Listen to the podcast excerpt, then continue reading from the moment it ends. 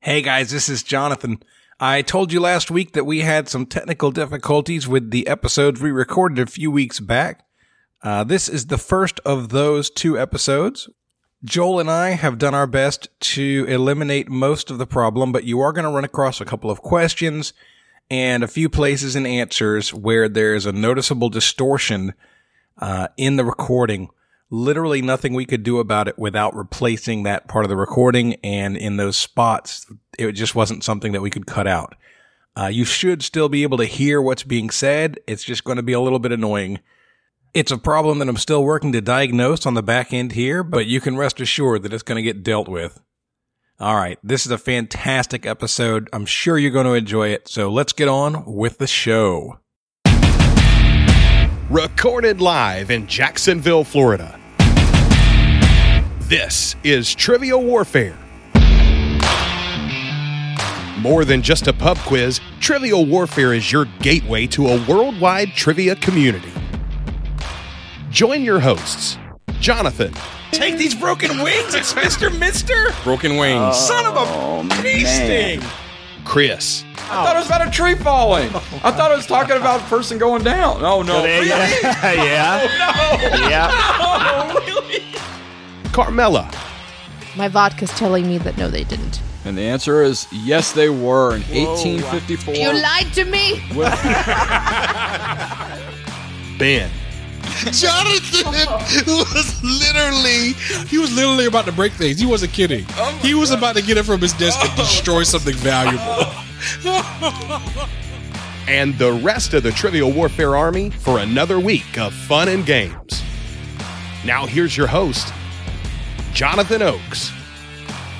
Hey guys, welcome back to another episode of Trivial Warfare. We are the podcast that takes the pub quiz out of the pub and brings it home to you. My name is Jonathan, and I am here today with the best group of people I can imagine. To my left, Mr. Chris Hollister. Hello, Chris. Jonathan, it's good to see you again, sir. Welcome back, my friend. Thanks. It's good to be back on the warfare. To my further left, Mr. Ben Young. Hello, my friend. What's happening, Chief? What's up with the Alabama shirt? Just first- Alabama. I just yeah, I just out of the drawer. Are man. you even a fan?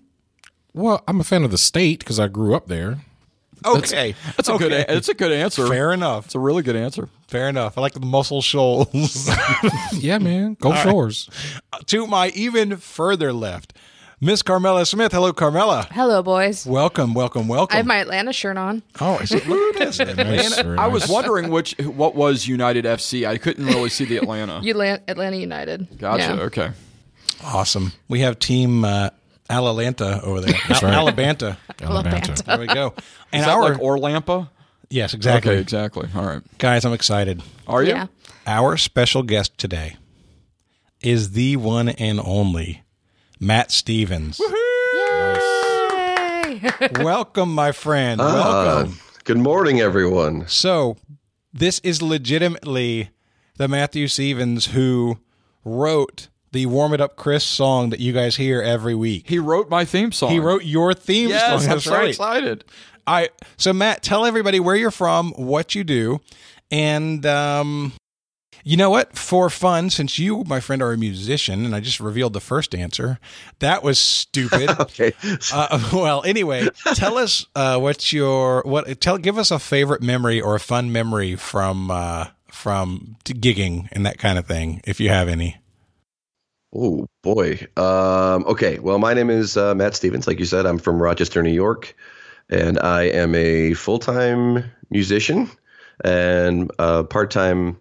uh, comm- I'm actually uh, commander of an Army Reserve band, uh, so I'm in the uh, Army Reserves as well. That's what I. Uh, that's actually I have to Cool. go do that That later. is pretty freaking cool. Yeah, it's pretty awesome.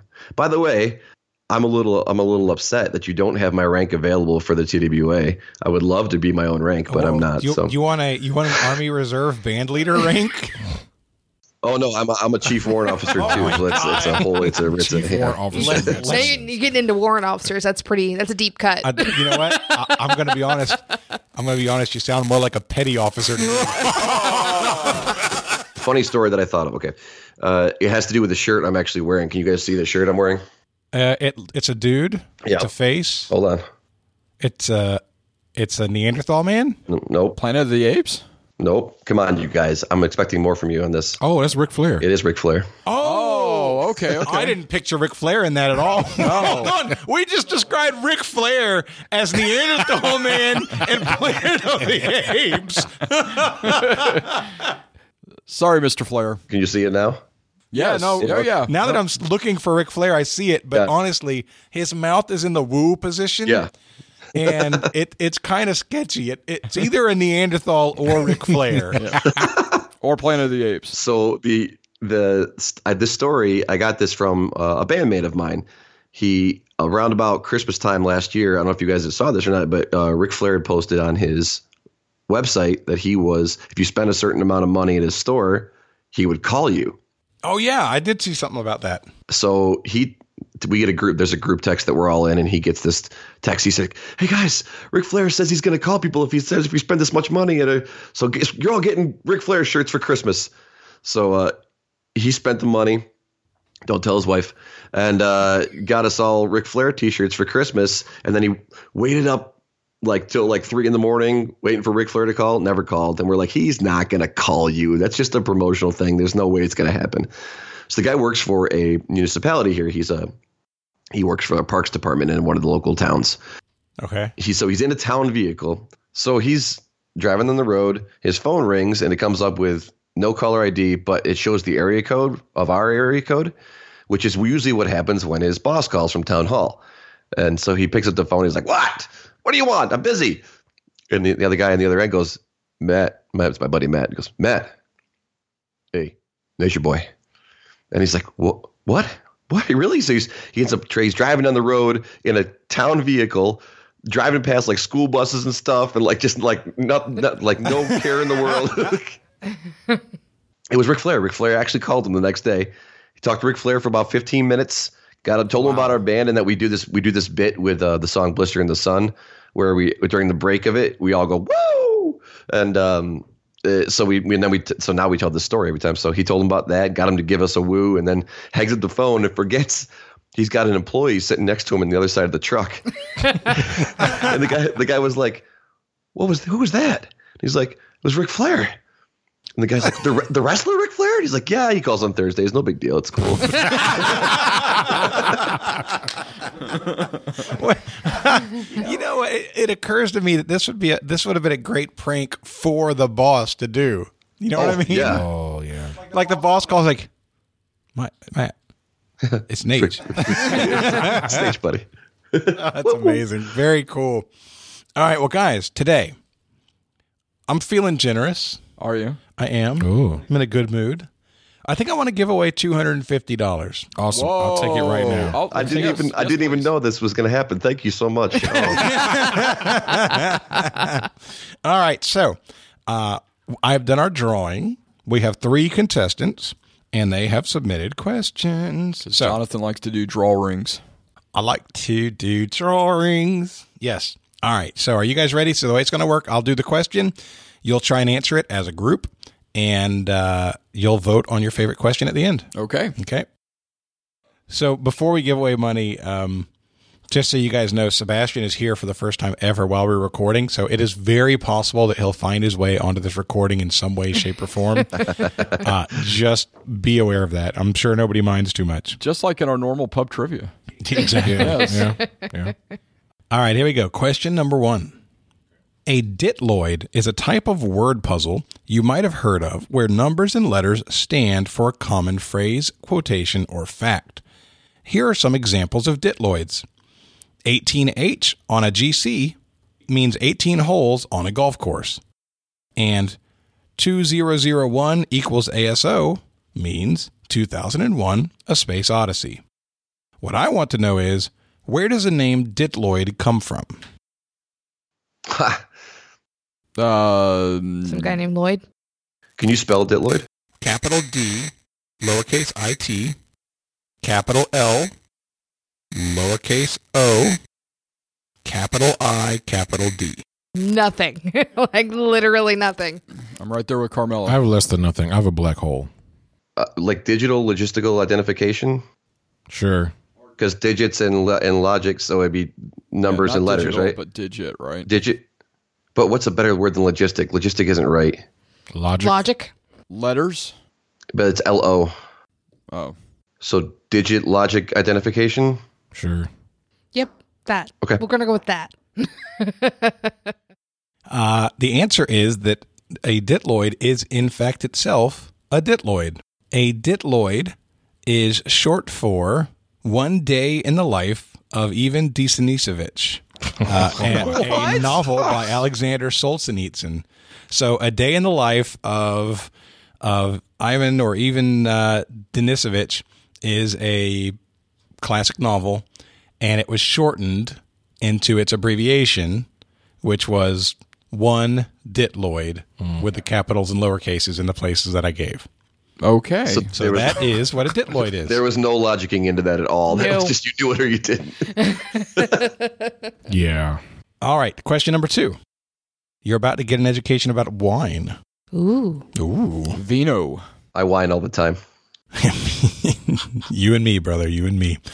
Uh, when selecting a French wine, you're expected to know which grapes could be in the bottle because the bottle would likely only have the AOC or Appellation de Origine Contrôlée. Now, I'd like to point out that this person gave a French pronunciation for the AOC. And you still screwed it up. I can't read it. it's like A dot P funny looking E dot L A dot S J backwards C with a line over it. I'm like, what, what the hell am I supposed to do with this? Learn to read, Jonathan. I, am not even kidding. It, it's so weird looking. It's So in Coptic. appella- uh, appellation de origine contrôlée. That's what you're getting from me. And in quotes in the parentheses says protected designation of origin. I'm doing my best here. Uh, in order for the wine to be entitled to the AOC designation, the vineyard and winery must follow strict regulations for the planting, pruning, harvesting, and production of the grapes and wine. Champagne is actually an appellation. Appellation, whatever this AOC thing is uh, not a type of grape. Champagne is known for its clear, crisp, bubbly deliciousness. There are three principal grapes used in the production of champagne. One of the varieties is white, and two are red. Chardonnay is the white varietal. Name one of the two principal red grape varieties used in champagne. Uh, Oh, boy. um, yeah. I do have a hint provided by the person Yes, if please. you're interested. yeah. Yes. Yeah. Okay. The hint the Champagne and Burgundy regions have had a historic rivalry to provide the wine for French royalty because similar grape varieties are grown in both regions. A red Burgundy is typically one of the two principal grapes in Champagne.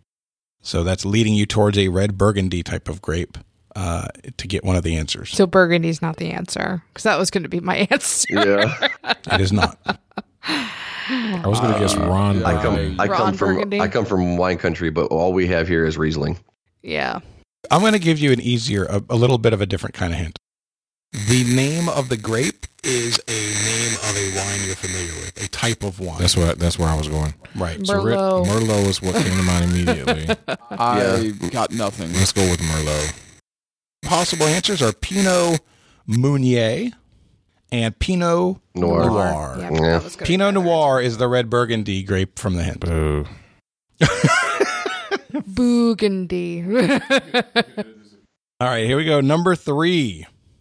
While it didn't premiere until the middle of the week, the 1990 Cher film Mermaids was the film debut of what American actor slash actress? They would go on to work with such legendary directors as Ang Lee, Patty Jenkins, Wes Craven, Tim Burton, and Barry Sonnenfeld. Sonnenfeld. I'll give you one bonus point for you to name the movie the person did with each of those directors. Holy crap. Wow. The main question here is in the 1990 Cher film Mermaids, it was the film debut of what American actor or actress? That's the one you're starting with.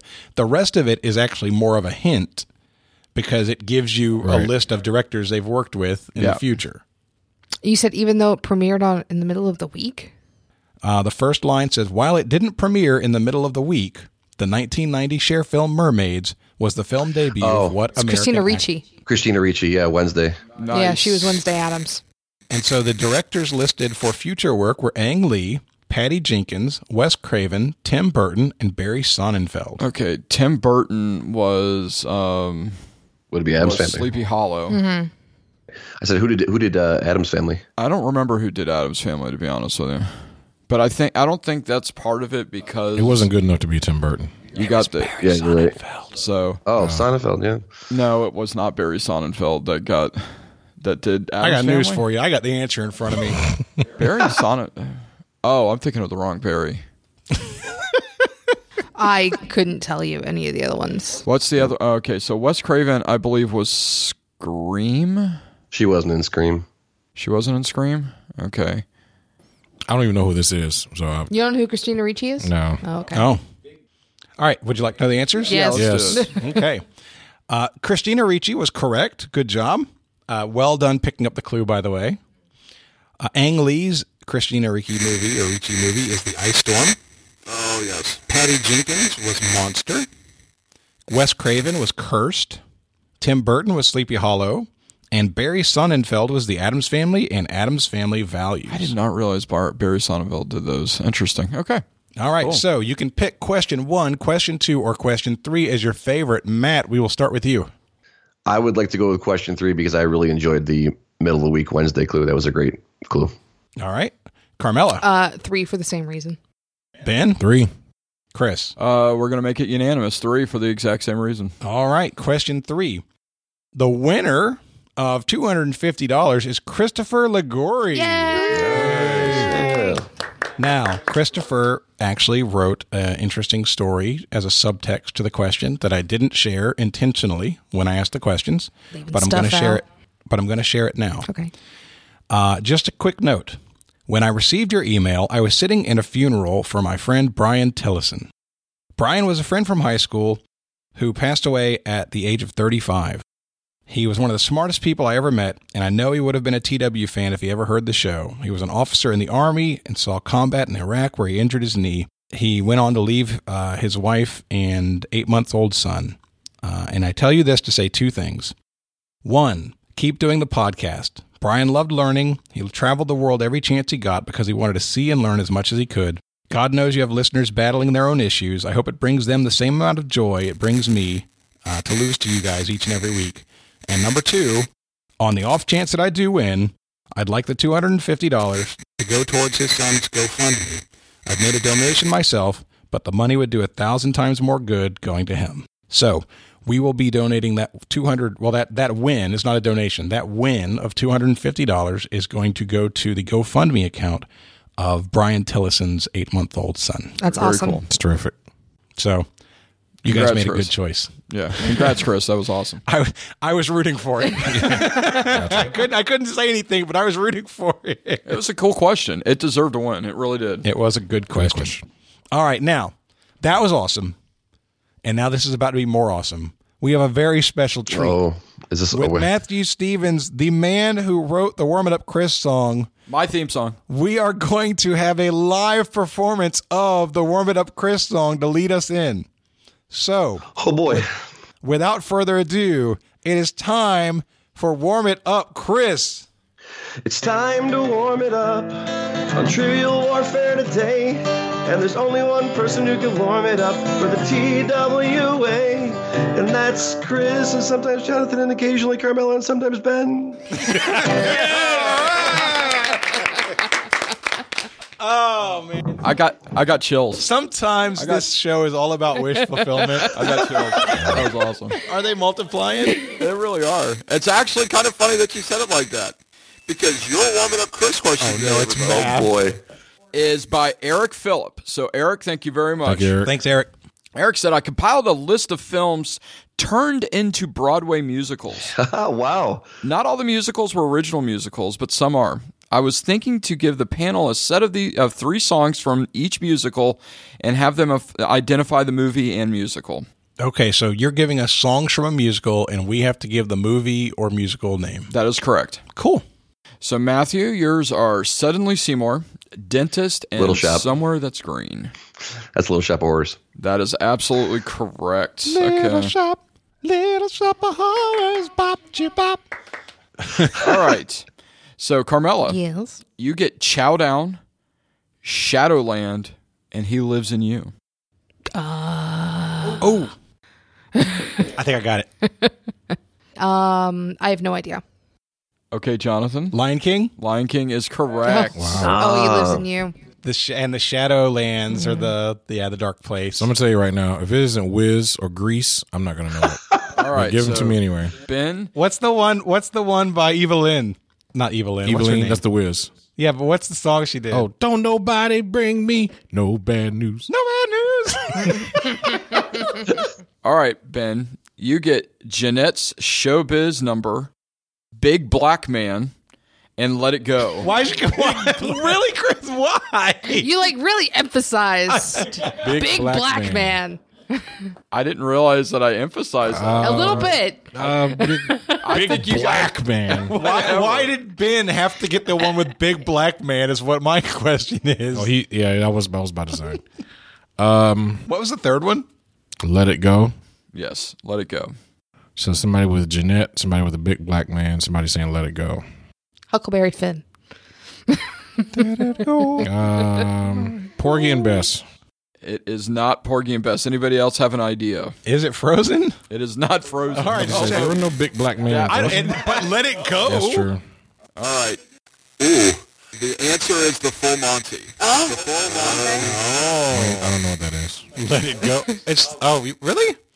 It's a really funny movie about uh, male strippers who are just normal dudes. That's why I gave it to Oh, hence the big black man. because of the big because of the male stripper part of it. Anyway, all It's, right. it's- it's actually It's a pretty it's funny a, movie. It's a really good movie. It's very. It's got a lot of heart. Okay, I'll check it out. okay, Jonathan. Yeah, you will. Jonathan, you get Good Morning Baltimore, Welcome to the '60s, and Mama, I'm a Big Girl Now. oh, I know this one. well, you could steal from Jonathan Uh, potentially. I don't know would for guess. sure, but I'm gonna guess hairspray. Hairspray. Hairspray is correct. It's a John Waters movie. All right. So uh, Matthew, you get if I can't love her, Human Again, and Maison de Lunes. Mayonnaise. Lunes. Yeah, I think you're, you're learning from Jonathan's French pronunciation, pronunciations there. Appellation. I can mispronounce words all by myself. Thank you. Consigliere. Could you give me one more time? Can you just read them one more time? Absolutely. If I can't, if I can't love her, human again, and Maison des Lunes. I got nothing. It's Beauty and the Beast. Beauty and the Beast is correct. Oh, all right. Human Again was a song that was cut out of the film. Oh, I watched the film, the live action one, um, a couple months back. Oh, did you? It was nice. Cool. I saw the last ten minutes of it. I thought Josh Gad was really good in it. Yeah. He was entertaining. Josh Gad's really good in everything. He That's really true. is. Talented dude. All right, uh, Carmela. Yes. Land of Lola, not my father's son, soul of a man. Kinky Boots. Kinky Boots is correct. Nice job. Benjamin. These palace walls, somebody's got your back. Diamond in the rough. Come on. Palace walls. Come on. Yep. Diamond Palace in the Rough. Walls. oh yeah, I know. Diamond I'm in the right Rough. with you, Kamala. These That palace is the walls. giveaway. That is the giveaway In for the it. rough. Somebody's got your back. Diamond in the rough. Um, Hunchback of Notre Dame. Arabian Yeah. night, Aladdin? like Arabian moon. Okay. Aladdin is correct. More All often right. than- So, Jonathan, you get. Oh my God, you guys. I the know. Harvard Variations and Delta Nu Nu Nu. Uh, say again. Uh, be happy to. The Harvard Variations and Delta Nu Nu Nu. Okay, I really don't know, but I- it sounds like like like maybe a legally blonde Get it. musical. Get it, Jonathan. Legally Blonde is correct. Oh my god! You guys. All right. So By the way, what makes that super impressive on my behalf? I've never seen Legally Blonde. Oh, That wow. was context, I li- I like that completely movie. It's context. fun. It's fun. All right. So Matthew, your last one in this warm it up Chris question. You get Pux, uh, Puxatani Phil, Small Town USA, and If I Had My Time Again. Groundhog Day. Groundhog Day is correct. For sure. All right. So uh, Carmela, Yes. you get what baking can do, dear baby. It only takes a taste. Waitress. Waitress is correct. Did you get to see it yet? Not yet. this. All right, Uh, ben, you get What's Up, Duloc, Freak Flag, and Beautiful Ain't Always Pretty. That's Shrek, right? Yeah, that's Shrek is Nice Duloc. tag. I got it from Duloc. You're a duloc. You're a Duloc. Yo, yo, mama a Duloc. Jonathan, your last one is Raise Your Voice, How I Got the Calling, and Lady in the Long Black Dress. Sister Act? Sister, Sister Act is correct. All right. And everybody, that is your warming up Chris question of the episode. Eric, thank you very Thanks, much, Eric. sir. Eric, Yeah, that that's- was, that was good. really well done. Good That was a job fun writing one. that. God, I feel good. And that's all that matters. Lucky Good night, everybody. Take care. Jonathan tonight. All right. So today's game it is Matthew Stevens and Carmela versus Chris and Jonathan with Ben hosting, and it is time to play the game. wow. You didn't ask me for a live performance of that. Oh, please Do go you right have it ahead. That would be memorized, fantastic. no, I Do you want to go ahead and do No, that? I don't. I'll do the background. You can hear him do. Players. You can hear him do his two variations of "Let's get it Oh, on" yeah. eight times in a row. I've gotten better at that. Thank you very much. Let's get it on. Let's get it on. Listen, I re- what, what was that? A remix? yeah, let's not do Oh, my that. God. Let, let's let's get started. Daddy loves you. Daddy loves you. Daddy could stay over there. Jeez, Daddy. Daddy and mommy can stay over there. All right, players. Oh yeah, y'all know what time it is. This is Mr. Literature himself, cordially inviting you to the game. This is six rounds of trivia goodness, three questions per round. Every right answer gets you ten points. In the middle, we'll take a pause for the cause and ask a midpoint question worth up to 20 juicy points. After round six, you can wager any or all those points you've been building up and take a shot at the final round. It's a series of theme based questions we call the gauntlet. It's just that easy, baby. But this game ain't gonna play itself, players. Let's get it on. Round one, question one is money. Money, money, money, money. Money. Thank you. In August 2018, what corporation became the first U.S. based company to reach $1 trillion in market cap? Sorry, I read that wrong. Which the first, what corporation became the first U.S. based company to reach $1 trillion in market cap? And we're locked in. So uh, it's um, it's got to be Google, right? You're thinking Google or Amazon, just because Amazon has been buying up everything. That's a good point. Yeah, I'm fine with that. Let's go Amazon. All right, we're gonna say Amazon. Well, luckily, I read this in a business article just the other day, and I'm glad I did. Um, I saw it too. so, yeah, uh, the answer is Apple. The Uh-huh. answer is Apple. Oh, That makes sense. Yeah, sure. Well done, Chris. Chris Chris wrote it down while I was still like writing down the score sheet over here. Your second question in the round comes to us from Eric and Ashley Sutherland. Thank you. Thank you, Sutherland. guys. And the category is Ben murders a hit. Oh, I yeah. hope it is not a Black Eyed Peas lyric. I've got a, Not a Black Eyed- feeling. it's not a Black Eyed Woo, Peas woo. Monday, Tuesday. You forget the guitar part, but on on Monday. Too. Okay. All right. Uh, name this 1967 song, widely considered to be amongst the strangest in this band's expansive catalog. So I want you to name the song. Sitting in an English garden, waiting for the sun. If the sun don't come, you get a tan from standing in the English rain. I got it. He's a musician, Ben. I'm supposed to not ask music questions? I'm having Um, second thoughts. I know it too, Matt, Yeah, but okay. uh, if you want to go ahead and write it down, we'll lock in.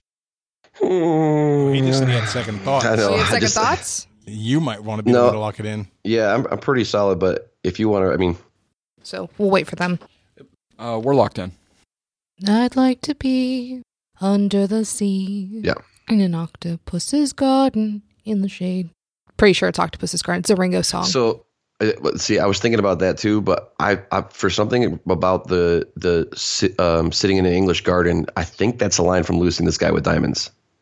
Sitting in an English, English- garden Yeah. waiting for the sun. I'm pretty sure it's Lucy and the Sky with Diamonds. That might be it. Because I know, I know, I know you're right. Octopus's garden is, but why would he say sitting in an English garden in octopus's garden? That doesn't make sense. Right. Well, not it that, is an not that octopus's octopus's garden. garden. makes sense. but I'm I'm about ninety percent sure it's listing the sky with diamonds. Yeah. Okay, let's do this guy. Good. Uh, Chris wrote down two songs. He wrote down Octopus's Garden and Yellow Submarine. And I wrote down Lucy in the Sky with Diamonds.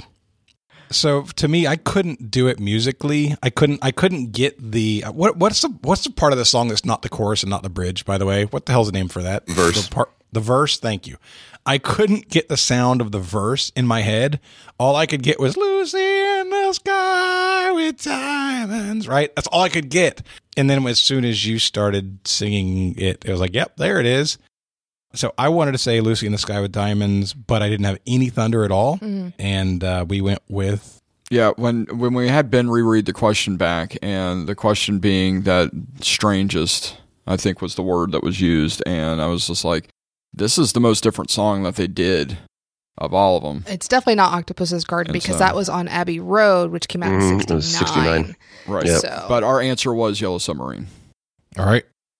Yeah, your correct answer is I am the walrus. Oh wow, Oh, Cuckoo is, it really I part listened of to I the Am the song Walrus? three times. Yes, I listened to it just last night. Holy crap. okay, Because John Lennon. I mean, that's obviously one of the weirdest, but I Yeah. don't remember that at all being in the song. Oh. It's, it's somewhat I of know- a I know departure that from- you s- line, it you just- sang it I- right, You sang it Carmela, but I think we perfectly. just had the wrong Yeah. song in our mind. It's the song itself Wow. is like four minutes, but the thing is, like, it, It's mostly instrumental. I was like, Wow. wow. And then I saw the video. I'm like, what? Chris, what I, am I looking? I got a at? Beatles question wrong. I, and I'd like to say we Yeah. didn't lose ground. I know, I'm happy. that, was a makes me win-win. on my sad. For a part. Beatles fan and a musician, we didn't lose ground. Yeah. I'm happy. Woohoo! I'm man, I'm bummed about that. I was sure. Yeah. Ugh. You know, so I'm I'm not familiar with Beatles. I didn't listen to them growing up, so you know, I didn't have any pre prior knowledge of this song before I got this question. So I, I don't know this band, right? I mean, I know their song, the popular things, but I'm not intimately involved. And so I pull up this song on YouTube. I'm looking at this video. I'm like, what the hell is this? this is like, and I'm like, what do these lyrics mean? And then I did research. Basically, lyrics don't mean anything. And I'm like, well, John Lennon was just crazy, but he was so good. Like the music and the way he sang it, just like, oh, It was a magical mystery tour. all right. You know all That the- album was really weird.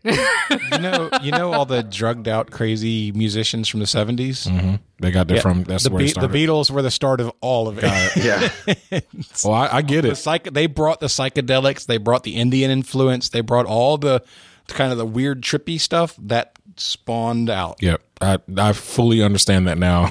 listening to that, Th- It's probably not fair to say that they started it, but they mainstreamed Yep. I don't I know a little bit of their music, but Sergeant Pepper's seemed to be the album they seem to have written that before they went way off the deep super psychedelic because I can still like understand a lot of those songs. So I think they didn't go off the deep end so after that. But anyway, Well, I mean, uh, if you're talking about Abbey Road, came right back to almost just straight songwriting. right. So that was their last album. Yeah. gotcha. it. They were done with it. They were tired of each other. Yeah, so much. they were like, let's get this over with. We're not Yeah. feeling safe to experiment. Let's just get this over with. All right. Your last question in the round, your category is this, that, or the other. I'll take this. I'll go with the other. So I'm going to give you, there's going to be three ways to get to this answer, okay? Minitab, Ben's favorite statistical software suite, was first developed in 1972 at what university? Whose football team played independent football until joining the Big Ten in the 90s. The term catch 22 was also invented by Joseph Heller, who was a former professor at this university. Okay. Chris, I think we're going to be relying on your knowledge of the Big Ten to get anywhere close to this Okay. because I don't know the other two. The good news is, is I know that Joseph Heller wrote Catch 22. All right, we're locked in. Is there any chance that you know who the Big Ten are? I know some of them, and I'm, I'm, I'm I'm pretty positive. I always get this mixed up in my head, but I'm pretty positive Big Ten's the North ones and Big Twelve is the South ones. Okay. Um, but for whatever reason, as soon as she started reading it, Northwestern came into my head. I'm okay with that. um, Okay. because Um, I, I honestly have nothing. Uh, I know what Okay. mini tab is. I've used it. Um, I know who Joseph Heller is, uh, but I couldn't tell you who any of the Big Ten are. So, I don't know have, have any other reason other than it just popped in my head. all right, Northwestern. All right. We listed out a good number of schools, and my logic was that this isn't going to be a school that's known for its sports. Otherwise, it would have been in a conference before 1990s. Mm. And so when we listed out the schools, the one I actually wrote, I wrote it down pretty early in the process because of my logic, Yes, you did. uh, and we went, went ahead and went with it, and it was Northwestern. Correct answer. You're looking f- actually for the Nittany Lions of Penn State's University. Ah. Wow, it is a school known for its sports. Darn. My logic was I had wrong. no wrong. idea. Northwestern's that a they were good guess, independent though. That long. All right, score check. Uh, it's real easy. We have zero. Yeah, batting a thousand here. At the end of the first round, it is 10 to nothing. Uh, Chris and Jonathan have a huge lead. they have the most lead. I think Ben's winning with 20 juicy points. Oh, there you go. All right. Those those are dry. Those aren't juicy. All right. Raisins. Your second who, who brought these prunes in here? hey, don't talk bad about prunes. Prunes are good. Uh, they're good for you. Hey man, regular is good. All They're right. good for you. Whoa. Second round. Your question comes to us from Paul Pocket. Paquette, Po- who's Pocket. in the next episode we're Oh, recording. good thing I'm asking this question now. and your category is sports villains. Sport villains. Dethroned soccer supervillain Sepp Blatter hails from what country? Oh, Ooh, I like the fact that Chris is already writing. You feel good about it, Very much so. Bolo? Let's do it. All right, we're locked in. Help! Ah. Can you spell his last name? Uh, bladder is spelled B L A T T E R. That didn't help. the at all. traditional way. the traditional bladder. It's also this the traditional sep. oh, perfect. Uh, I'm gonna guess that this guy is gonna be uh, Scandinavian. Yeah, yeah. Why dethroned? So it means there's a new supervillain. Yeah. Uh, one of the most eccentric players is Latan. Right now, he plays for the LA Galaxy. He used to play for Yeah. the Swedish national team. So again, that's in that Yeah, that's Scandinavian fine. realm. I'm, that's the, I got nothing. So I got a Beatles question wrong. I know I'm, I'm, gonna s- I'm gonna get a soccer question wrong. Well, I'm gonna say Sweden. So Chris wrote down the answer immediately, and I totally trust him, and we're going with it. Uh, but it wasn't a player. Sepp Blatter, I believe, was the head of World FIFA. Cup or FIFA. Yeah, he was Uh, Which the head one? of FIFA, Uh, and he was deposed because of he took a lot of money. He's and stuff bribed. like yeah, that, he was he was corrupt as all get It's out. kind of it's kind of FIFA's deal. yeah, and I believe he is from South Africa. All right. And the correct answer, what makes it so interesting, is that he's from a neutral country called Switzerland. it's Oh, it's tweezers. Would you have gotten that? 'Cause if so, No, I I'll wouldn't let have you along gotten. the I way. I'm wouldn't have sorry. gotten. How did that. South Africa come in my head? I It think starts they're with an involved- S. Well, no, I think they came. I think Some they sort were of invo- Sweden. Maybe they're involved Yeah, somehow. Sweden on starts with an S. See, we're all in the right way. Can we get one point for using S countries? that. I'll take swords for two hundred, Alex. That's S words. Your second question in the round comes to us uh, from multiple Jeopardy champion Rob Warman. all right, thank you, Rob. Rob, Pro- Rob is prolific Rob Warman? a prolific question writer. Yes. Rob Worman. He has been carpet bombing all of our inboxes. he actually wrote us an email, uh, me, Chris, and Ben last night. And it's like, hey, um, I've been doing this for a month now. I'm gonna see if I can go for the whole year. I'm like, it works for me. I gotta write a set for tomorrow, so keep Yeah. them coming. Yeah, we, we love it, Rob. So keep keep 'em coming, man. Rob, Rob's actually going to get on the show sooner rather than later. He's uh, he's pretty cool. I'm looking forward to having him on. So so one of the things that I try to do is, you know, He's a colonel, by the way. Colonel Rob Worman. Oh, Col- Warren. Oh. Colonel Rob. Colonel Warren. Rob There you Warren. go. You know, so I feel like you know, if everybody, obviously, we limit it to how many people we can have on the show at a certain time. But I feel like if we can at least incorporate people's questions, that's a way for them to participate without being physically present. So we, we try to throw Absolutely. bones where we can. Throw We bones. try to throw people a bone. We're where, throwing you a bone that's- over you a bone there. where you it's can. kind of a pretentious way to say it. Throw me a freaking bone here. They're not I'm a the boss. dog. the head man. hunts you. They're not a dog. the category is science. Science. Science! What chemical element's English name comes from the Swedish words for heavy and stone. I got two hints here. The first one is its abbreviation does not share any letters with its English name. And the second one is no, it's not a damn halogen. All right, so it's not bromine. God, I hate those halogens. I, I think Rob's a chemist because he sent me a, a s- Is he really? Yeah, I think he is. Just because he writes chemistry questions? No, he sent me a question that is chem- chemistry adjacent, and he had written something like, "If you're a chemist like me, Do you know what he definitely is? uh, a Jeopardy champion." a champion. smart, a smart dude. Read it again, Ben. Yes. What chemical element's English name comes from the Swedish words for heavy and stone? Hence, its abbreviation does not share any letters with its English name. And it's not a damn halogen, right? We're locked in. All right. So the first thing that popped in my head was gold. Well, gold AU I, AU is I think either comes from its Latin name or its Greek name. Okay. So my guess was lead. Uh, Okay. Lead is heavy, uh, Yep. and lead's uh, symbol is PB. Yes. The other thing that popped into my head for some reason was potassium Hmm. because 'Cause that's K. and it's a longer word that be, may be two words put together. True. But I got no thunder at all on any of those. I was just trying to come up with, with Right. elements that had different different uh, symbols than their name. We need a thunder song. That- not not that one. Actually, that is a great way to say that I have thunder. It's like, look, dude. Oh. Da-na-na-na-na-na-na.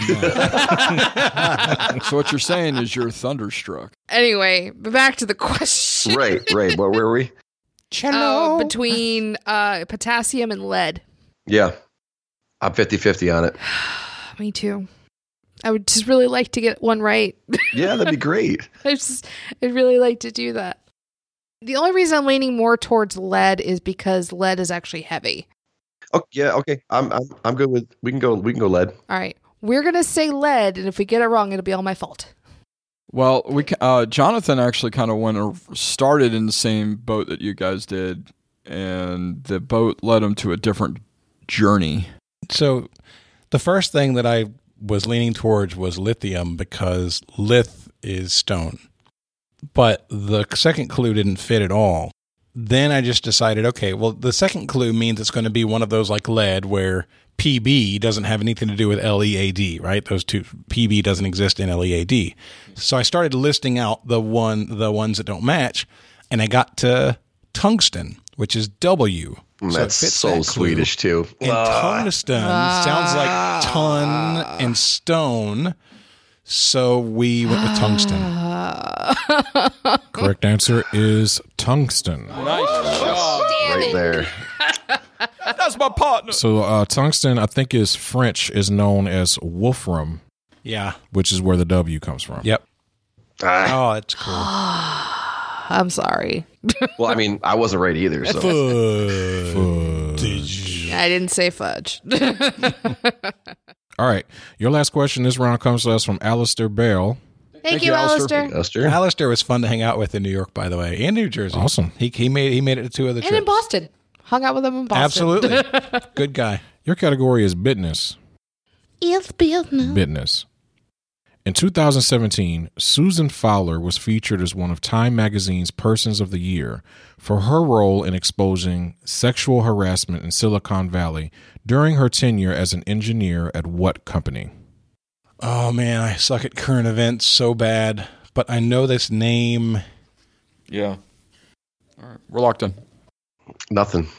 I mean, I just got companies I can name that are Silicon Valley ish. Right. I mean, I know who she is. And I have a book about harassment in Silicon Valley, and I haven't read it yet. It's called Brotopia.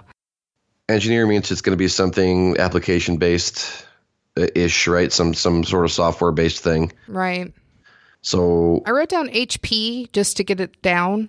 yeah, I wrote down Google, Apple, Mozilla, Adobe. Just Goo- like Google might be a good one. yeah, I think Google makes sense because it had to be a big enough one, right? That would matter. Right. It can't be just like some little software company or nobody probably would have cared. Right. Unfortunately. Yeah, I, um, yeah. Uh, I'm actually I'm good with Google. That feels right. Uh, It Okay. feels a lot better than HP. Yeah. I'm just like, let's start with the company that started Silicon Valley. Um, yeah, Google would make sense. Yeah. All right, we're going to go with Google. Okay. Well, uh, we actually wrote the same thing. We uh, we kind of batted around the same uh, players that you guys talked about, and uh, Google was the one that made sense to us. And again, the name sounds so familiar. It was just it was a struggle for me because it's I remember reading about her, but it's just I can't remember what company it is to save my life. So the work that she did as part of the uncovering sexual harassment actually led to um, the ousting of this company's CEO. I think is you think you pronounce it Travis Kalanick. That name is familiar too. The company that we're looking for is Uber? Uber. I didn't know Uber was in Silicon Valley. I th- for some reason, I thought it was in Pacific Northwest. Erg. All right. Well, at the end of the second round, this is what's really interesting is this isn't like a crazy. This isn't a game where I'm like, "Wow, these questions suck." It's twenty to zero, and it's just low scores with really good questions. Yeah. So uh, twenty to 0 going sorry, into Matt. round three. oh, it's okay. I mean, and it's we're bouncing around it too. We're like in the area Yeah, all we're in the the time. area. It's just a, well, true story. You're only down by twenty. It could Yeah. be it could be sixty to forty, and you wouldn't feel so bad. You know what I mean? It would feel a little bad. There you go. All right. All right, round three. All right. Our entire third round comes to us from Paul McLaughlin. Thank you, Thank you, Paul. Thank you, Paul. Paul, another of the New Jersey travelers up there. Awesome. And the category for the first question is TV in Hollywood. E. T Bollywood. Actor Ed O'Neill's star on the Hollywood Walk of Fame is located at 7021 Hollywood Boulevard in front of what type of store? And for two bonus points, name the brand of the store. I love that answer.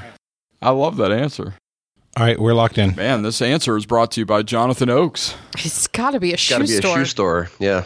He worked at a more budget, let's say budget friendly uh, shoe store. uh, but definitely, it's going to definitely be a shoe store. Definitely a shoe store. Yeah. But I would think Payless is probably a good answer. All right, so we're going to say shoe store, and then for our bonus, we're going to say pay less. All right. We also said Payless Shoe Store. All right. So the correct answer is um, it is definitely a shoe store. And the actual brand is DSW. Oh, it's a DSW. that was my other choice. I wrote down DSW or Payless because DSW is Women's- more more women's. shoes. Yeah, that's where I get most of my shoes is DSW. We're off the Schneid. Yay, we got 10 points. we got one. Oh, sorry for, for Ric Flair. Woo! All right. So your second question from Paul in this round, your category is I will eventually pity the fool. I don't need your eventual pity. Mr. T's first television appearance was on the 1980 NBC show Games People Play, where he won a competition against others in his same line of work that was aptly titled America's Toughest What? I don't know the answer either. All right, we're locked in. Is it uh is it treating your mama right? I love my mama. Beautiful. I wrote down janitor for some reason. I don't know what he did before he was an actor. I mean, I, I know don't what his either. name was. I mean, he was Lawrence Terode before he was Mr. T, but I have no idea what he did. Do you think he was a janitor? Oh, why that popped into my head. Hmm. And it maybe uh did he he played a janitor in some like spoof movie. Oh. They call me Mister Tarot. I mean, I don't have anything else. I don't have any. I mean, we're taking stab in the dark here. That's true. He said, aptly named world's Well, that- toughest blank. I got nothing. I mean, janitor Yeah. is the only thing that popped in my head. Uh, well, well, that's what we got. So Sure. um, I don't really like it. It's I don't think it's right, but we're gonna go with think it. it's We're right gonna either. say janitor. All right. So I tried to think of jobs where tough people work, and um, I immediately wrote down bouncer, and Chris immediately wrote down bartender, and we had a very short discussion about which is a tougher job, and we went with bouncer. you guys bicker like married people. they do. Yes, but that's positive. Married married people are good. So you could definitely say that uh, Mr. T took out a lot of trash, but it was the human kind. Uh, he was a bouncer. Nice. Good job, Jonathan. Different kind of cleanup. Yeah. Um. So the um, You guys were joking around. You went from janitor to bounty hunter, and I was like, "Shut up." Don't go a step farther. That's how he got all his gold chains. Is because when people would get into bar fights, and he would kick them out. No. If it, if they had a um, if they le- left jewelry behind from getting kicked out, he would wear it, and so that if they came Your back, Oh, that's payment, awesome. fool. Well, it's like they, he would wear it so that if they came back and they recognized that he would give them their jewelry back, but nobody ever had the balls to like come back to the same place, and so he just kept the jewelry over time, and over the years it just built up into this massive collection. Wow. That's actually how he never bought. I don't think he bought any of that. That was He all had to like buy stuff. the big cross that hung in the front. I don't know, man. Come on. This is like the late seventies, bro. Like big jewelry was a was a thing back then, I'm not questioning. him. especially gold. Oh yeah, I'm not questioning Mr. Even T. to this day, I'm not going to question. him. he loves his mama, that's for sure. Me too. Love Mr. T's mama. I was just saying, look, Mom, you know I'm kidding. you know, she's like she's like I love his mama too. You're gonna, you're gonna get a call in two weeks. Like, what? All right. Your last question in the round category is public and private. Public and private. A New York City law prohibiting daytime construction on state roads was named after what controversial talk show host who ran for New York governor in 1994 before dropping out to avoid financial disclosures? hey, New York guy. yeah. Well, that's New York City. That's six hours from here. About that? yeah, but for the governor? think so. I got an idea. Okay. I was like, the governor's for the whole state. What? I had no idea this whole time. We're locked in. All right. okay, I just changed my thought process entirely when he reread that question. Okay, because Uh, my the- thought was Howard Stern. Yep, that's the category. Just changed my mind to Howard Yeah, Stern. I 'cause remember private specifically parts. he ran for he ran for governor of New York at one point. Um, the only other people I had I had Jerry Springer is, is not it because he was an Ohio guy. Right. Geraldo Rivera popped into my head. That would have been early, or, or early enough to be him, I think, or maybe late enough to be him. But I think Howard Stern is probably right. Yeah, and um, I, I wrote down Howard Stern because I'm, I- you know, I was sitting there go, I'm like, it's a radio guy. He had a movie, Private Parts. Yeah. Stern. So we're gonna go with Howard Stern. So Chris immediately writes down Howard Stern, and I write down Geraldo, and he writes down Phil Donahue. I had Phil And- Donahue too. And I poo pooed Howard Stern because that's not a talk show; it's a radio show. It's talk radio. Yeah, but it's not a talk show. A talk show is definitively a television show where it's a talk show. I don't know if I agree with that, but, But- anyway, continue. I we asked Ben to repeat the question. We we argued a bit, and then he came back to it, and he's like, "I feel I feel strongly about this." And then he and he's talking about the movie, and then so Chris, what was your thinking? Well, the book and the movie. And I remember them talking about it towards the end of the movie. And Jonathan said, okay, go for it. So we wrote down Howard Stern. All right. Correct answer is Howard Stern. Yay! good job, Chris. Was the category an intentional clue? I actually said that's why I said the category twice in the beginning. After the third round, Matt and Carmela have twenty. Chris and Jonathan have fifty. We swept the round. That was a good round for us. All right. Your midpoint question comes to us from Adam Holquist. Thank you, Adam. Thanks, Adam. Uh, this is going to be about presidents. President. All right. There have been seven U.S. presidents who have served more than one full term, but fewer than two full terms. For four points each, name any five of those presidents. More than one, but less than two. More than one, less than two. All right, we're locked in. So the ones that I'm relatively sure on, we got Lincoln for sure. Mm-hmm. both Johnsons, uh, Nixon, because he was in his second term when he Right. got when he resigned. Who was the? I always get the other assassinations mixed up.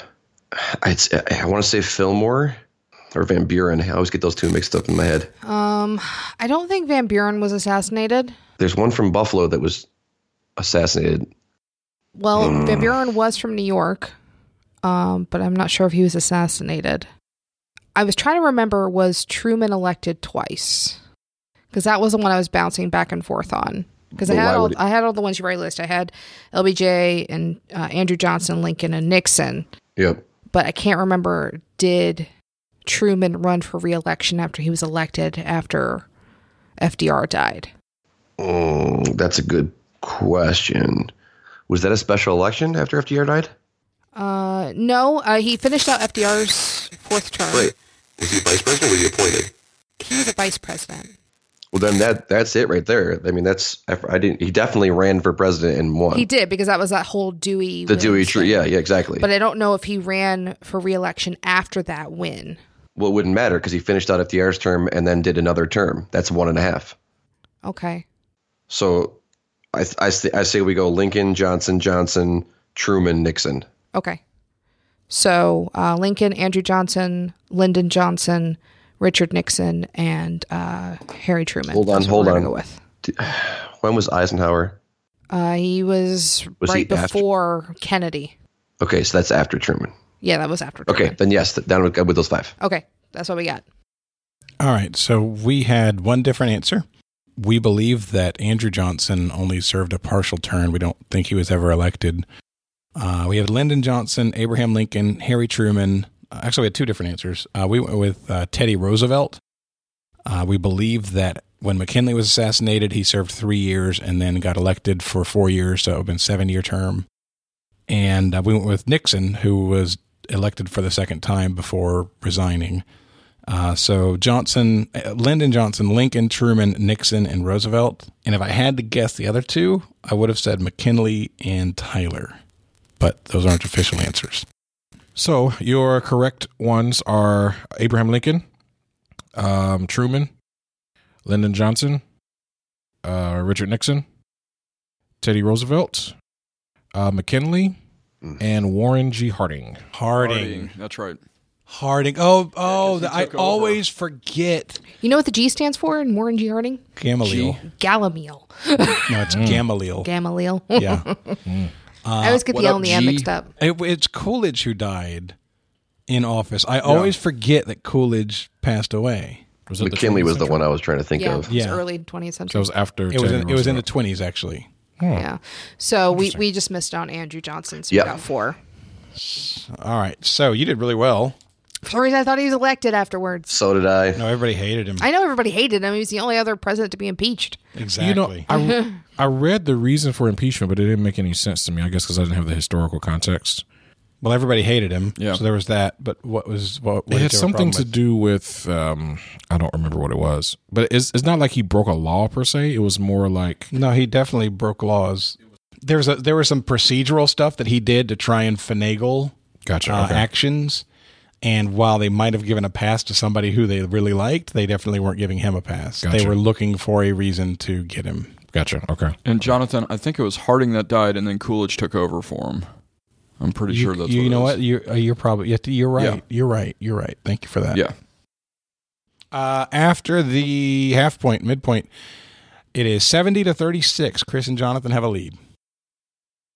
All right, everybody, that is the end of the first half. But before we go on to the second half, I want to tell you that today's show is sponsored by HelloFresh. HelloFresh might be particularly interesting to you this month as we get moving in the back to school period. You know, as you're getting used to your schedules and trying to work out when the kids are going where, HelloFresh really helps to take the edge off by taking the guesswork out of what you're going to eat night after night. And some nights you need to move fast, right? So it's helpful because you know each week there's going to be at least one 20 minute meal uh, on the classic menu. You know, that's something that you can whip up in 20 minutes, be done, bada bing, bada boom, and everybody's happy. I had a HelloFresh meal the other day that really drove home the fact to me that I'm getting things that I typically wouldn't eat. There's kind of a a global eats kind of selection for authentic international dishes, right? So for me, it was bibimbap. You ever heard of bibimbap? It's hard to say. In particular, this was a Korean beef bibimbap, and it had zucchinis, it had rice, it had sliced up carrots, there was mushrooms, there was beef. It was freaking delicious. I'd never heard of it, but I liked it. Meals like that really get you out of your rut. You know, you have the same old things that you always eat, but then you do that and you're like, whoa, maybe I should try more stuff like this, right? You get out of your comfort zone and you try new things. You try delicious recipes every week in your box. It really helps turn your time in the kitchen around so that cooking becomes something that you're actually wanting to do because you know you're going to have something neat or something interesting and you know it's going to taste good. That's something that I really love about HelloFresh. And now, because of the back to school stuff, the offer's been changed up a little bit. So listen up. For a total of $60 off, that's $20 off of your first three boxes. Visit HelloFresh.com forward slash TWA60 and enter promo code TWA60. I'll say it again. You can get $60 off. That's 20 bucks off your first three boxes by visiting HelloFresh.com forward slash TWA60 and entering promo code TWA60. All right, let's get going with the second half of today's show. Your fourth round comes to us from David Kendall. Thank you, David. Thank you, David. Thanks, David. Category is hit three. That's his. That's his thing. Is that how you say it in Canada? Uh, that's how he gave it to me. So hit three. That's how I say it sometimes on the show. All right. We know. We were there. Thank you, Captain Obvious. All right. In 1977, what Communist Party chair and later leader of Russia ordered the destruction of the house where, 60 years earlier, the last Tsar of Russia and his family were killed? All right, we're locked in. My first instinct was Yeltsin. Yeah. So I wrote down Gorbachev, Yeltsin, and Putin. Um, That's the three I have written down too. Yeah. So I think it's too early for Putin. I think he was still KGB at that time. or Agreed. That would have been around the time. I am more in the Gorbachev Yeltsin range. Yeah, me too. I'm weird about Gorbachev because I feel like 77 was right on the cusp of him being, he- if he Right. wasn't already in charge. True. I mean, he was definitely in charge when the Berlin Wall came down. Right. So 85, 86 ish, he's definitely there. Right. So, I mean, Yeltsin was definitely an older guy in the 90s. So it would make sense. I'm good with Yeltsin. All right, let's go there. All right. We're going to say Boris Yeltsin. All right. Uh, we had a similar conversation. We agreed that Putin was stu- too young. Then we went down to a 50 50 between uh, Gorbachev and um, Yeltsin, and we went with uh, Gorbachev. All right. Correct answer is Boris Yeltsin. Yes! Close that gap just a little bit. Yep. just a little. We picked wrong, Chris. We did pick wrong. Yep. Should have went with heads, not tails. All right. I'm a big fan of both. Ha. All right. Your second question of the round is in literature. Literature. literature. Literature. Lit, lit, lit, lit, literature. All right. Ian Fleming is best known for creating Jonathan's least favorite movie character, but he is also the author of What Book, which was later adapted into a 1968 movie featuring Dick Van Dyke in a quite remarkable vehicle. We are locked in. I can't even see what he's writing, and I already know it's right. We're locked in. That's uh, Chitty Chitty Bang Bang. Definitely chitty chitty bang bang. Yeah. It's uh, Chitty Chitty Bang Bang. Uh, correct answer is Chitty Chitty Bang Bang. Also, fan of heads and tails. Oh, for sure. Indeed. All right. Chris, fan of timber. Amazing. All right. Your last question in the round is in wrestling. All right. I'm screwed. Advantage, Chris. All I right. don't know about that. Hulk Hogan is a wrestling icon, but is widely criticized for stealing his entire gimmick from what superstar who stole his ring name from a world famous orator? Why couldn't it be a Ric Flair question? We're locked in. All truth right. be told, um, truth be told, um, I was more of a warrior guy, but I have no idea. can you read it one more time, Ben? Hulk Hogan is a wrestling icon, but is widely criticized for stealing his entire gimmick from what superstar who stole his ring name from a world famous orator? Let me go to it from that uh, from the orator part. So we got to think of orders that are pretty old. Yeah. Somebody that was doing regional stuff in like 50s and 60s time frame. Well, he did say superstar. Yeah. So, but it would be an older superstar. It would be from probably the beginning of wrestling who stole their name from Right. a world famous order. So we're probably thinking of people like Winston Churchill or things like that. Those Mhm. kinds of orators. Man, I can't get Jerry Lawler out of my head. Yeah. That's all. Like I don't have anybody else. It's, I know it's wrong, but Okay, Jerry Lawler. All right. Ben, you've been uh, putting some clues in there. This was Um, like a Jeopardy stupid stupid answers category. A little bit. Little because he had the word superstar in the question. yeah, and the answer is superstar Billy Graham. All right. no, The answer is superstar Billy Graham. Good job, Chris. I wouldn't have got there. Did you know that without the superstar part? I would have struggled with it for a good five minutes, but I Okay. probably would have gotten there. Never Yeah. would have gotten that. Because ever. I, Nope. I knew it just from uh, all these stupid wrestling things that I watch. your stories. I was honestly thinking about like evangelists and stuff like that too. And the uh so you know I, I watch I I grew up watching wrestling. My great grandmother was actually a huge wrestling fan, and so I knew Love that. That's oh yeah, so awesome. I knew so I knew about superstar Billy Graham because she used to watch wrestling all the time. And so there was one night that the evangelist was coming on television to do one of his speeches. It was like, oh yeah, Billy Graham's coming on tonight. I was like, yes, wrestling. and I turned on to see Billy Graham and was highly disappointed. Like, oh, that Billy Graham. That Billy Graham. so the wrestler actually changed his, his he named himself Billy Graham in honor of the real Billy Graham. no kidding. Okay, I did not know that. That- yeah, that's news to me too. I hope it's accurate, I Ben. hope it is too. All right. So you uh, better research that I crap. did research it. All it's right, af- Wikipedia though. A- oh, okay. That's fair. After the fourth round, 90 to 56, Chris and Jonathan maintain their lead. But we're not at zero. Yay. hooray! All right. That's always my goal. Your entire fifth round comes to us from David Raffetto. Thank you, David. Thanks, David. First question is in TV and music. Music. Sinead O'Connor used her 1992 SNL musical performance to protest institutional child abuse. At the end of her performance, she said, Fight the real enemy, right after ripping up a photo of what world leader? Got it. Yeah, you, and you know what it is, right? Yeah, I know what it is. You can go lock it in if you want. Yeah, we're gonna lock in. Yep.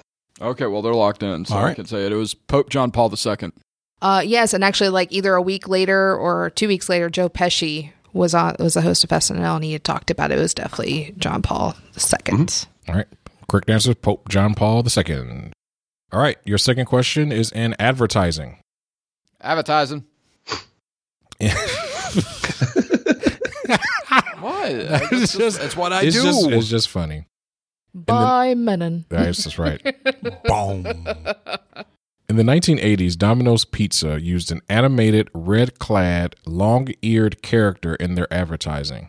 What was that character's name? Got it. We're locked in. All right. You, got to avoid the Noid, man. It's the Noid, yeah. All right. He's called the Noid.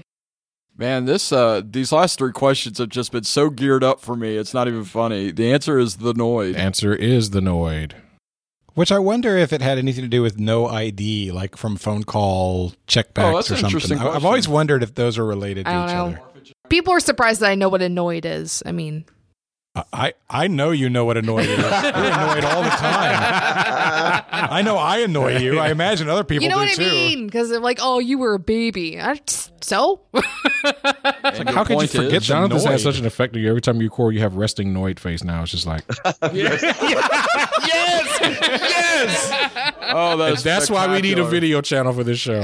Oh, that's fantastic. Work- I am working on it. There's a reason this looks nicer than it did in the past. Awesome. I yeah, like it. All right. Your last question round is in languages. Okay, now it's over for Chris. The Rosetta Stone has three languages excri- inscribed on it. Name two of the three languages. And for two bonus points, name all three. Um, we're locked in. All right. I have um, Latin, Sanskrit, and Greek. I have hieroglyphics because that's the first one. Uh, Greek and Coptic. Okay. Coptic is kind of a Middle Eastern kind of language. It's old, real Do you old. think hierogl- hieroglyphs is too vague? it might be, but we can give it, and they can ask for more information. Okay, so we want to go with Greek, Coptic, and hieroglyphic. Uh, I want to put Coptic as the bonus part because I'm pretty Okay. sure it's Greek and I'm pretty sure it's hieroglyphics, Okay, but I would want Coptic to be the bonus part. okay, I'm fine with Are that. you okay with that? Are you sure? Yeah, I mean, the, the the only one I would be I would toss around. I was pretty sure Latin was wrong because that would be too obvious. Uh, that would be they would already have been in that point Right. uh, when they were trying to make the um, conversions over. But Sanskrit's still sticking in my craw a little bit here. Right. I'm trying to remember because they found it in Rosetta. I'm good with your interest. Let's go with those. All right, so we're gonna say hieroglyphics, Greek, and S- and Coptic. All right. All right. Uh, we wrote uh, Sanskrit, Aramaic, and then for a bonus, Hebrew. I intentionally avoided hieroglyphics because I, I wasn't sure how big it was, but I felt like it was It's too small for hieroglyphics to fit. And But I know that's that what it was logic translating. wrong. But I I excluded hieroglyphics for that reason. Okay. All right. So your correct answers are hieroglyphics, Of course it was. Greek, and Demotic script. Demotic script. Wow, we didn't get any of them. Demotic, Oh, awesome. Demotic was a Good job, precursor to Priscilla. Coptic. Oh, is a precursor, precursor to to Coptic. Coptic, Yay! Adjacent to Wow, Coptic. Coptic adjacent. They You guys swept that round. It is 110 to 86. Yes! Chris and Jonathan maintain Much closer. their lead. And it's Mm. respectable now. Yeah. Um. Your thing about the s- the size of the the chunk that was broken off, a lot of it was the hieroglyphics at the top. So the chunk that's missing is a lot of the hieroglyphic stuff. I just how small, how big were the hieroglyphics? When I think of They hieroglyphics, I think they of big. estimate that. No, I'm going off of the picture that I saw. That the original tablet was two to three times the original size was two to three times what the what they was is what they found. A big chunk of the top broke off. Okay. All right. Uh, your sixth round starts with a question in movies. All right, Chris, here we go. Let's roll. Let's roll. Name the actor or actress to appear in each of these films Tribond. Batman vs. Superman, The Matrix, and 21. I've seen two and a half of these. Two and a half. the original The Matrix movie, or is it the series? It's an important question. I would assume you mean the first movie because that's the only one that's named The Matrix. Yeah. I'm talking about the, Ma- the Matrix. Okay. Oh, I got it. I I wanna can talk lock it in about if you want. No, I want to talk about it. Okay. I'm 100% on it though. Okay, cool. All right, so Yeah. yeah, Uh-huh. Yeah. yeah. Uh huh. 100%. percent All right, We're locked in. yeah. Okay, it's Lawrence Fishburne. Makes sense to me. He's uh he's definitely Morpheus. He's definitely the old school casino guy in 21 who tries to catch them and he's definitely the editor in Batman vs Superman. Yeah, I had written down Pantaleano uh, because he's a character actor and he's in everything. Uh, Right. But no, I agree. Lawrence Fishburne. Which one of those movies was he Cowboy Curtis in? Ha! yes. Awesome. We also wrote Lawrence Fishburne. Our answer is Lawrence Fishburne. I, I'll be honest. I, I swear I thought you said what actress. And I'm looking at Chris. But Chris, I don't even care about the other two movies. The only female in The Matrix is Carrie Ann Moss. Which is not true, but she's the most famous But one. close. I don't. I can't I mean, there really were- remember there's- another female. there's in it. ex- There was one other female in their team. Yeah. Uh, I She can't had remember to it. I don't know die. who she- Oh, that's right. Oh, yeah. I couldn't her remember that name person. was. What was her name? That girl. Switch? Which? Yeah, she was Switch I haven't seen that in a long time. because it was APOC and Switch. Not like That's right. this. That's right. Not like this. That sounds like characters in D Generation X. A pocket switch. they were named after things. Second question round is none of the Pistons did it. All right. Nate Thurmond, Alvin Robertson, Hakeem Olajuwon, and David Robinson are the only four people in NBA history to do what? I have no idea. I have an idea. Hmm? I have an idea. You have an idea? Okay, cool. We're locked in. All right. What do you got, Matt? So, can you read the names one more time for me? Nate Thurmond, Alvin Robertson, Hakeem Olajuwon, and David Robinson. Okay. Uh, my my gut is to say quadruple doubles, um, Sure. because because they're they're all big guys, so they have a better chance of being rebounders and also scoring. Assists are the problem that I'm going to have. It's definitely not score triple digits. Right. My gut is say quadruple double. Cool. We're gonna go with that.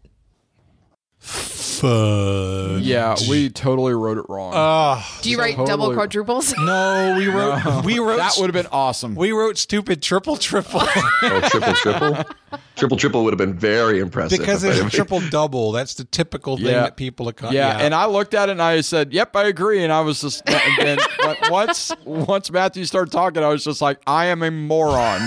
So a triple double is achieving double digits in three of the major scoring categories. So points, assists, rebounds, steals. Right.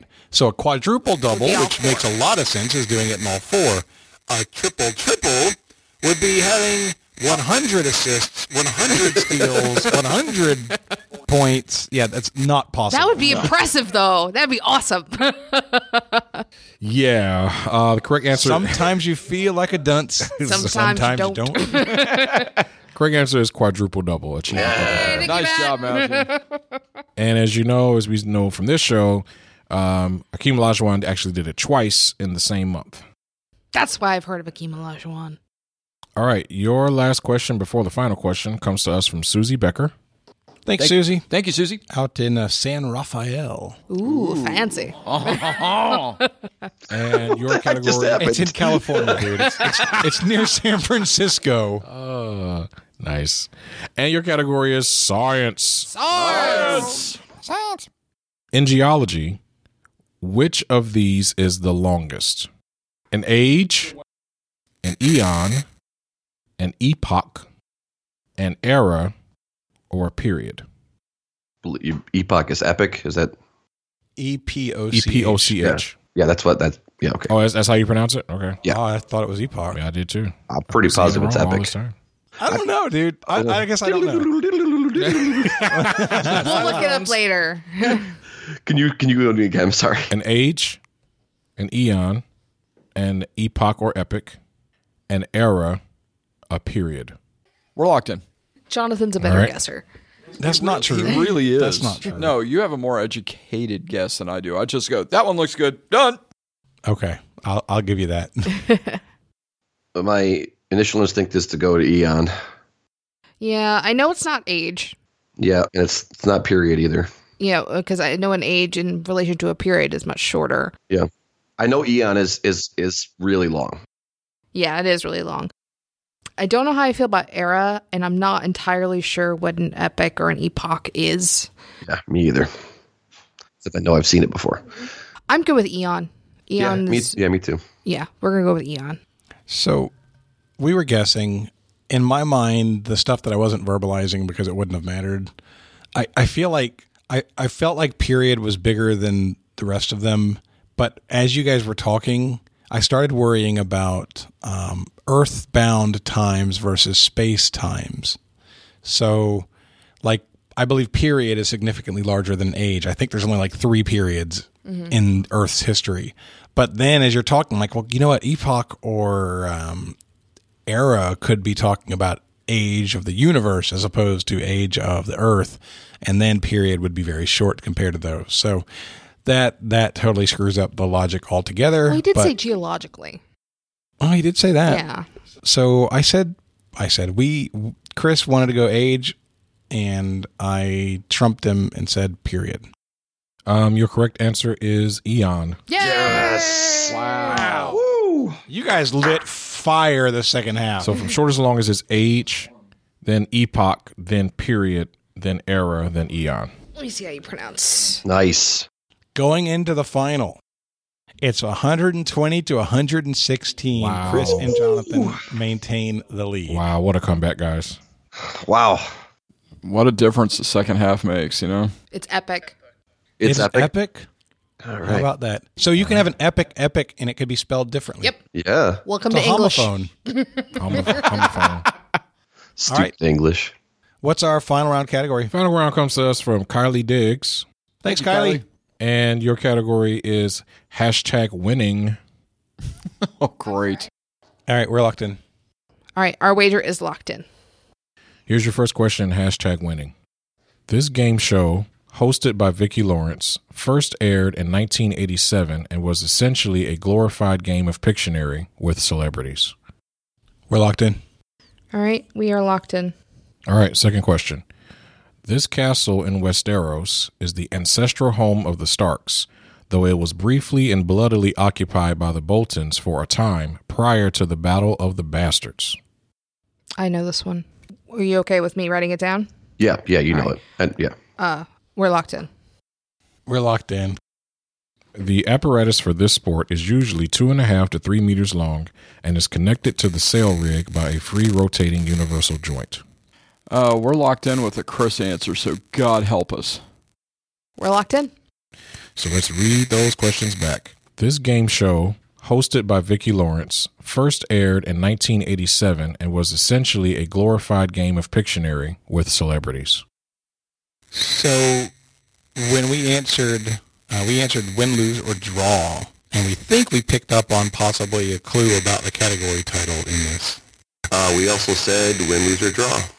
This castle in Westeros is the ancestral home of the Starks, though it was briefly and bloodily occupied by the Boltons for a time prior to the Battle of the Bastards. Because of the clue that we had, we tried to put Win in the answer and guessed Winchester. Okay. So the Starks live in the north of Westeros, where it's very, very cold, and it is Winterfell. I've heard of that. You were right about the win part, though. Yes, Ah. yes, you did get the win part.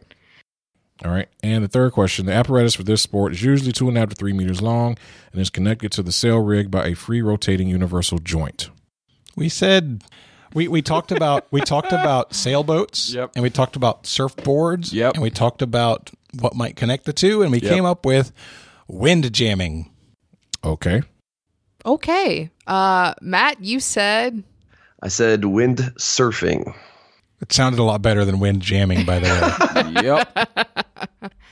So the Vicki Lawrence game show we're looking for is win, lose, or draw. Which by the way, Pictionary totally televised, totally totally good television game. Oh, yeah. It's a good show. Very good show. Uh, the castle in Westeros we're looking for is Winterfell. Boo. yay. And the apparatus for the sport that we're looking for, the sport is wind surfing. Ah, Oh my gosh. yes. Oh, Come from behind victory. Dun, dun, dun, dun, dun. The comeback is Is complete. complete. Gee, wow. Ages comeback for the ages. Wow. That was Would not have gotten windsurfing, so thank Oh. you very much. that was so well done. I'm Wow. so impressed with that comeback. I mean, I'm really impressed with Wow. that comeback, guys. I, I don't, Great job. I don't, know, I don't know what to say. we lost. That's what we said. Yep. I, I can't even be mad about it. They we beat we us. should probably give our wagers though. Well, it's a moot point. It- yeah, d- Did you bet more than one point? We did. Then you won. we, we went to zero. We you went with to- zero. yes. Uh, we went with seven. We wanted to cover you if you bet three. Final score is 123 to 120. Yes. Carmella and Matt Stevens are the winners. Good job. Wow. I didn't, I, Wow. wow, Did not see that coming at all. man, Mac Truck. They missed one question throughout the Triple, second triple half, for the and that was win. it. You, after the midpoint, you had 36 points. You finished with 123 and you only bet f- 116. seven. We, Yes, it's yeah. one sixteen before the. No, you before finished with the 123 and Oh, you only okay. I bet thought you seven. meant at the end of the Right, sixth right. round. That's Sorry. incredible. That's just great. No, because you Great got all job. three of the uh, gauntlet done, uh, answered correctly. Also, you missed Yeah. one after halftime. Yep. Wow. Wow. All right. Uh, Matt, do you have time to stick around while we read a couple of reviews? All right, absolutely. Yep.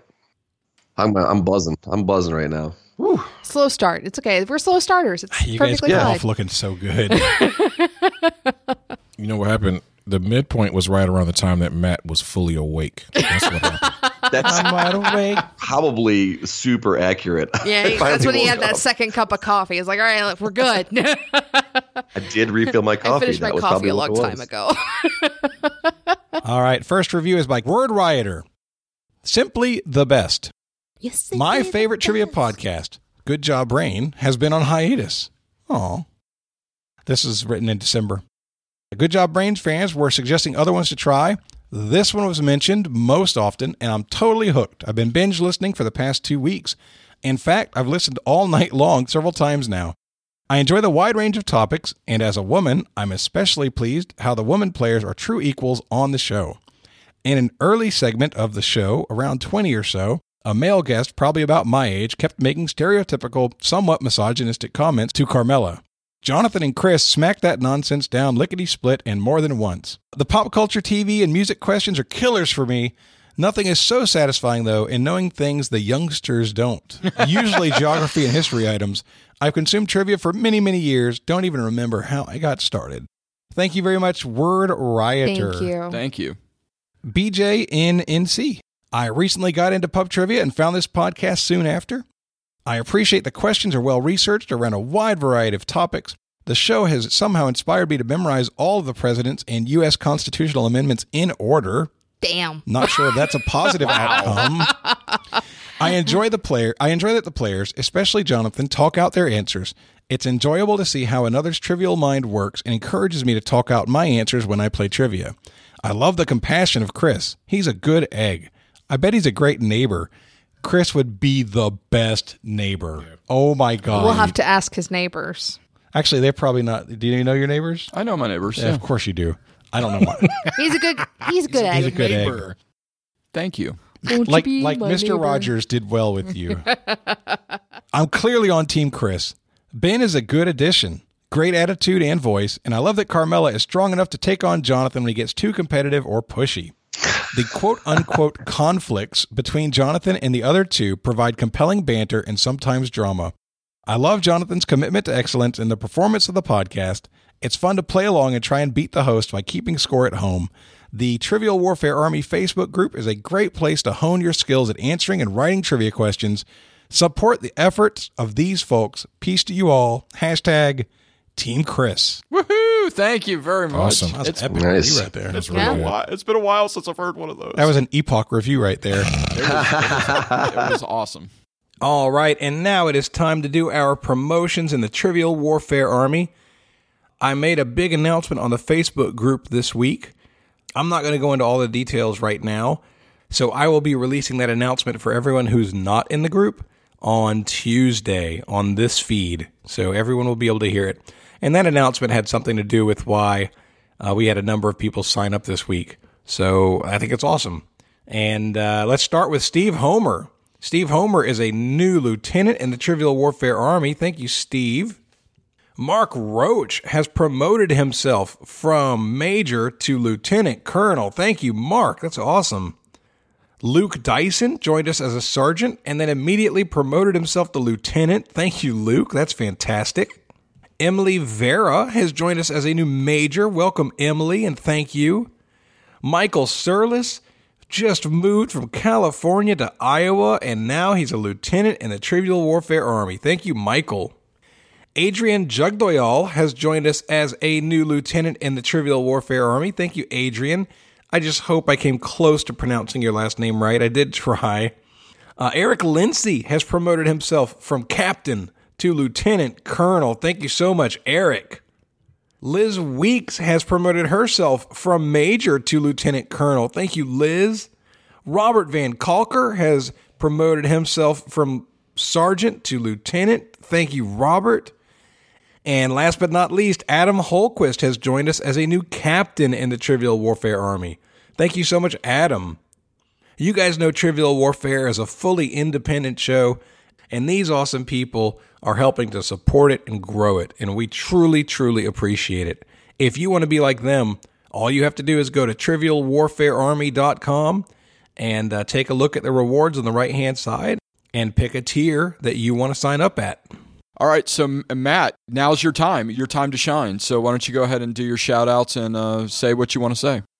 I want to thank you guys very much for having me on, and also the the ability to have had the chance before this to be a part of the show. Uh, when Jonathan reached out to me to write the uh, "Warming Up Chris" song, Thank you that very was much for doing Yeah. it. yeah. Yes. Oh, and honestly, I tell the story over and over again because I'm such a big fan of the podcast. I thought for sure he was sending this out to like 20, 30 people and everybody was going to send stuff back. And because it started out being just a message on the on the Facebook page. It's, I spent, it took me like a week to come up with like, the, you know, I want- how I wanted to do it or whatever. The other thing I'd like to say quickly is uh, please uh, support your local musicians. Pay the five, ten bucks to go see a local band. It really means the world to the people like me who have wanted to be a musician their whole lives and are making it happen. It's a steady hustle, and, and we really appreciate all the support that anybody can come out and give us. Agreed. Fantastic. Awesome. All right, well, that's going to wrap us up. I think we should wrap up with a Ric Flair woo today. okay. All right, so for Matt, for Carmela, for Ben, and for Chris, I'm Jonathan. And this has been another episode of Trivial Warfare, where it's not just trivia, it's war. Thank you for listening to Trivial Warfare. To learn more about the show and become a warhead yourself, visit trivialwarfare.com. You can subscribe to the show on iTunes or in any other good podcast app. And find us on Facebook or Twitter by searching Trivial Warfare.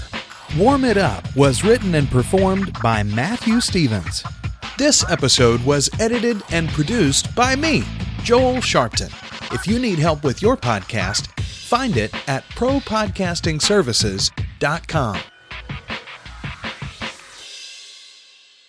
All by myself. Don't want to be all by myself. One is the loneliest number that you'll ever know. Two can be as bad as one. It's the loneliest number since the number one.